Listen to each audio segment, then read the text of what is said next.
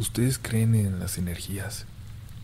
¿Creen que nuestra energía o nuestras emociones se pueden plasmar en objetos que utilizamos?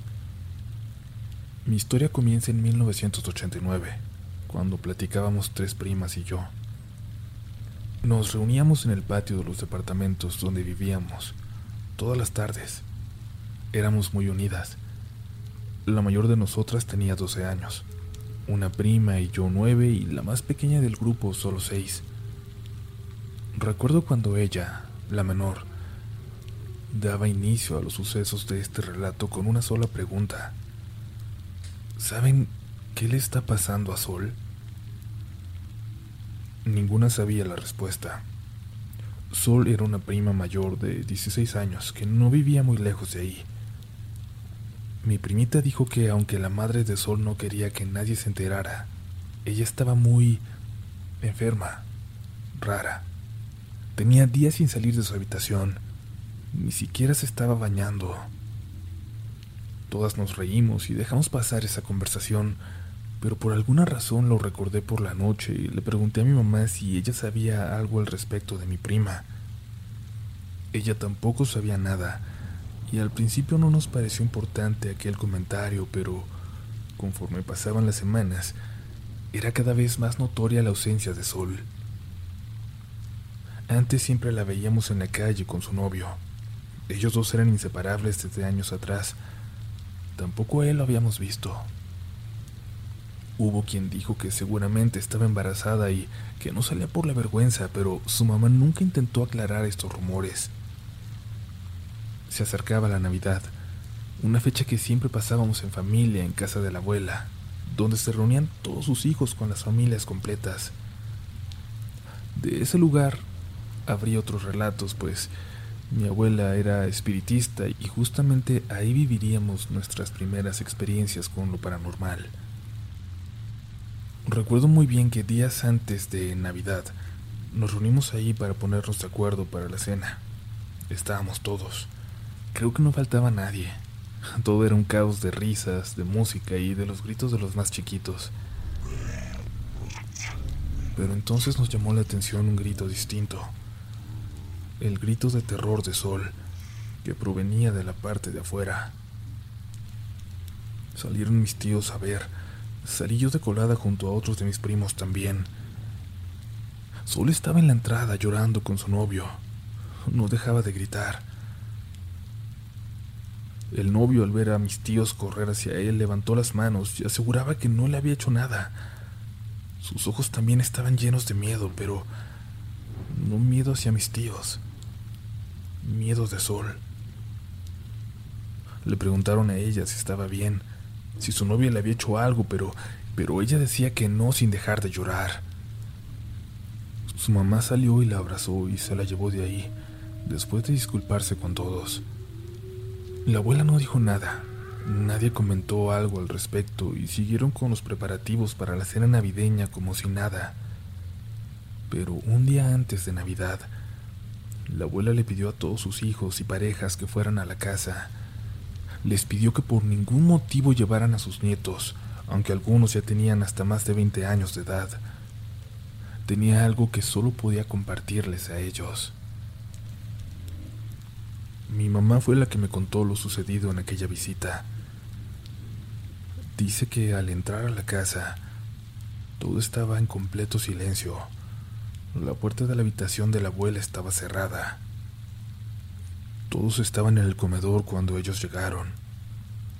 La abuela les pidió que todos se unieran en fe por su nieta Sol y luego les pidió oración. Oraron por casi hora y media. Llegó entonces una monja muy anciana a la casa, en silla de ruedas. Luego de leer algunos versículos de la Biblia, pidió que la llevaran con Sol ella estaba en la habitación de la abuela, ahí la tenían. Los que no la habían visto se dieron cuenta de que la tenían acostada en la cama rodeada de imágenes de santos y de figuras. La monja se acercó y murmuró algo por unos momentos, y luego pidió que desnudaran a Sol. Se quedaron en la habitación solo su mamá y otra tía, quienes despojaron a Sol de todas sus prendas y le colocaron un viejo camisón de la abuela. La monja iba abrazando la ropa de sol, prenda por prenda. La olía. Cuando llegó a su blusa, empezó a vomitar. Pidió rápidamente por una olla y alcohol y mucho papel periódico. En cuanto se lo llevaron, le prendió fuego a la ropa. Pidió que le trajeran más prendas de sol y su mamá corrió a casa por ella. Tomó lo primero que encontró y lo llevó. La monja iba haciendo lo mismo con todas las prendas. Las pegaba a su cara y luego muchas de ellas las quemaba. Mi mamá al presenciar eso se empezó a sentir muy cansada. Sentía hasta que el sueño la vencería, incluso un ligero dolor de cabeza. La monja seguía haciendo lo mismo y lo mismo. Revisaba prendas, las separaba y la mayoría las lanzaba a la olla. El ambiente se estaba volviendo insoportable. Cuando la monja les pidió a todos que formaran una cadena, que se tomaran de las manos alrededor de Sol, mi mamá intentó hacerlo, pero no soportó y vomitó. Se disculpó con todos y pidió permiso a la monja para ir corriendo al baño. La monja la detuvo, le dio un manojo de hojas secas y le dijo que las tenía que llevar consigo. Después de que se aseara, cuando mi mamá se estaba lavando las manos, antes de salir del baño, vio a una mujer ahí, detrás, ahí adentro con ella. Una mujer que nunca antes había visto. Tenía la piel pegada a los huesos con apenas unos cuantos cabellos en su cabeza. Su cara estaba gris y tenía como costras de mugre. Mi mamá gritó lo más fuerte que pudo antes de desmayarse. Al recobrar el conocimiento ya la tenían en el sillón. Mi papá la tenía sostenida de la mano y la monja le echaba un humo extraño en la cara. Luego le dijo a mi papá que la sacara de ahí. Le dio otro manojo de hojas para que lo llevara apretado junto a su pecho, y así se fueron. Fue hasta semanas después que la abuela les invitó a desayunar a la casa. Solo fueron mis padres. Dice mi mamá que en cuanto entró, el ambiente se sentía totalmente distinto. Era como si de nuevo se pudiera respirar en esa casa. La abuela les contó de lo sucedido. Les dijo que cuando ellos se fueron bañaron a Solo en una agua de hierbas y se quedó dormida. Cuando despertó su semblante era el de antes, el de la Sol de hacía tanto tiempo, un semblante que ya comenzaban a olvidar, pero esa era solo una parte de la historia.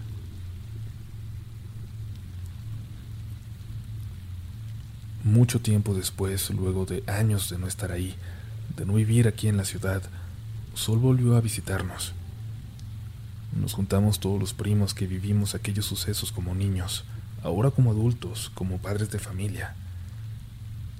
Como era inevitable, en algún momento llegamos a ese tema, a esos días. Y Sol nos contó lo sucedido desde su perspectiva. Todo comenzó, según comentaba, cuando su papá llegó a su casa como cada tres meses que iba con dos maletas grandes completamente repletas de ropa. Eso siempre era emocionante para ella y sus hermanos, pues empezaban a sacarla, a revisarla, a elegir qué es lo que querían para cada quien. De vez en cuando encontraban tesoros, prendas que los conquistaban a primera vista y les apartaban rápidamente. Así ocurrió con aquel hermoso vestido que le encantó en cuanto lo vio. Pensaba en lo bonito que era, en lo mucho que le iba a gustar a su novio cuando la viera en él. Se apresuró a lavar toda la ropa, pero al final estaba demasiado cansada. Se le pasó a lavar aquel vestido. Su mamá lavó más al día siguiente, pero ella tampoco lo lavó. Su tortura inició la primera vez que lo llevó puesto. Fue casi inmediato. Empezó a sentir una tristeza inmensa. Solo podía llorar y llorar llorar hasta quedarse dormida. Lloraba por horas hasta tener unos minutos de lucidez y después de eso regresaba aquel sentimiento, aquella tristeza tan profunda. No tenía energía ni para quitarse aquel vestido. Lo llevó puesto casi por una semana. No se levantaba ni a comer y su mamá, preocupada, llamó a su novio pensando que quizás él era el causante de aquella tristeza. Esto con la intención de que hablaran, de que volviera a levantarse, de, que lo solucionaran. Así la convencieron de ir a la reunión de antes de Navidad con su novio. Entre su hermana y su mamá le ayudaron a bañarse, a quitarse ese vestido y por fin, por fin pudo salir de la casa. Pero esa libertad no duró mucho tiempo. En la reunión empezó a sentirse mal. Le dio mucho frío. Su mamá llevaba alguna de la ropa nueva por si hacía frío y su novio fue a buscar un saco para que se lo pusiera, pero en cuanto lo hizo, todo regresó. Decía que fue como haberse cubierto con un manto de tristeza. Fue ahí cuando no lo soportó, cuando comenzó a gritar, cuando comenzó a llorar desesperada. La tristeza que le invadía era demasiada. Nunca la había sentido, no lo podía explicar.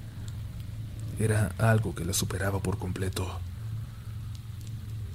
Entonces todos salieron y, como ya les dije, su mamá se la llevó a su casa. En cuanto llegaron allá y se quitó el saco, se empezó a sentir mejor. Cenó con su mamá incluso hasta con cierta calma. Ella estaba cada vez más confundida con su situación.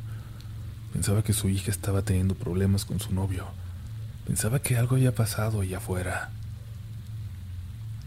Sol subió a su habitación y se puso una de las pijamas nuevas que había llevado su papá. Una que era muy bonita, con gorrito. Le parecía simpática e inusual, así que la apartó para ellas desde el primer momento.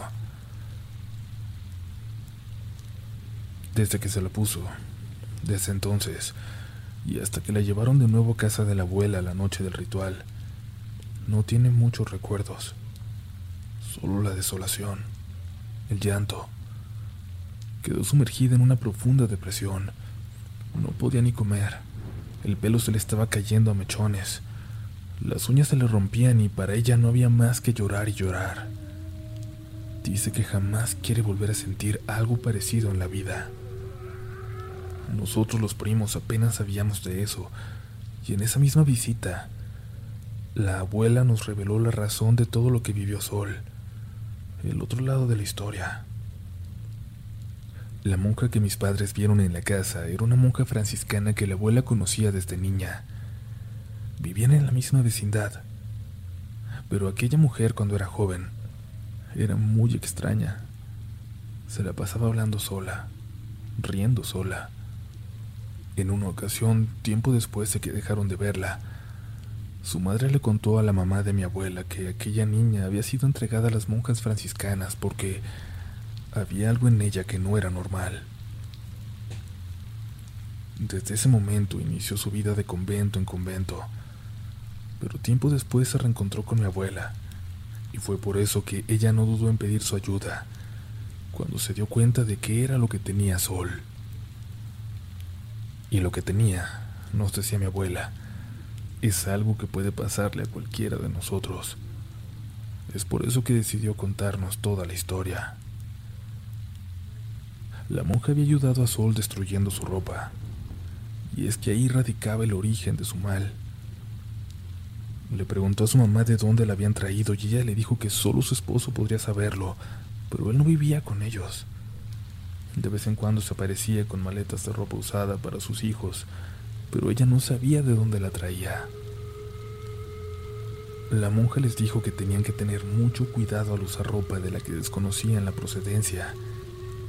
Y es que el usar la ropa de otra persona, o cualquier objeto prestado, utilizado en algún momento de descargas de energías importantes, podría tenerlas impregnadas aún.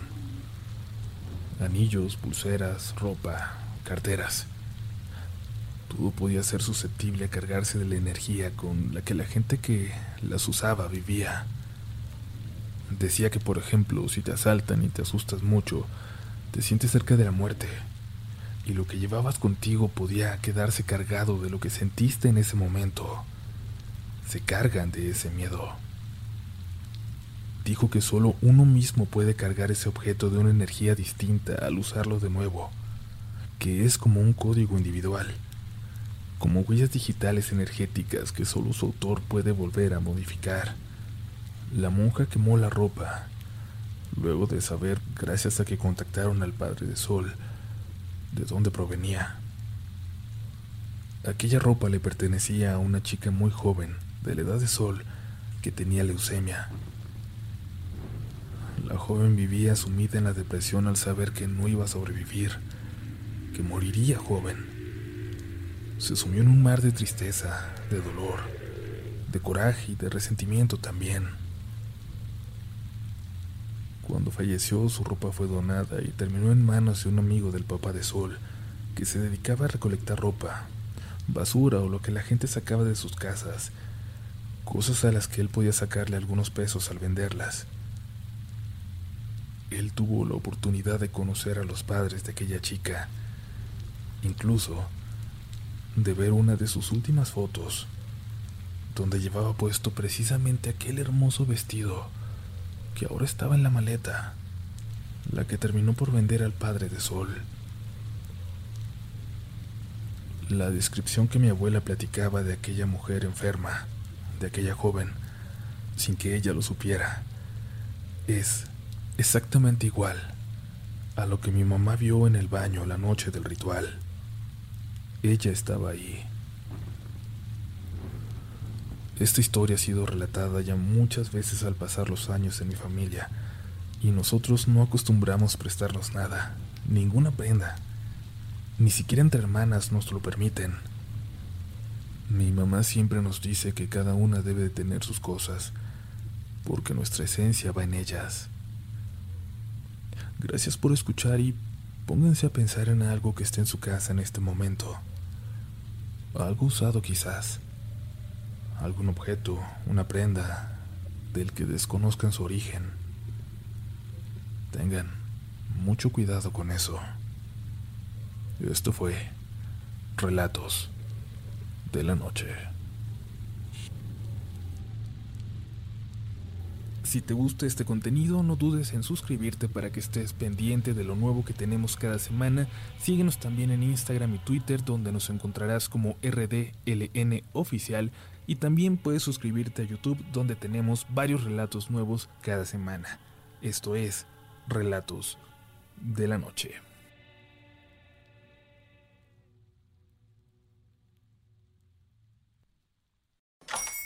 Hola, buenos días, mi pana.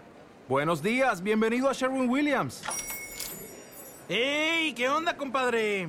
¿Qué onda? Ya tengo lista la pintura que ordenaste en el ProPlus app. Con más de 6.000 representantes en nuestras tiendas listos para atenderte en tu idioma y beneficios para contratistas que encontrarás en aliadopro.com. En Sherwin Williams somos el aliado del PRO.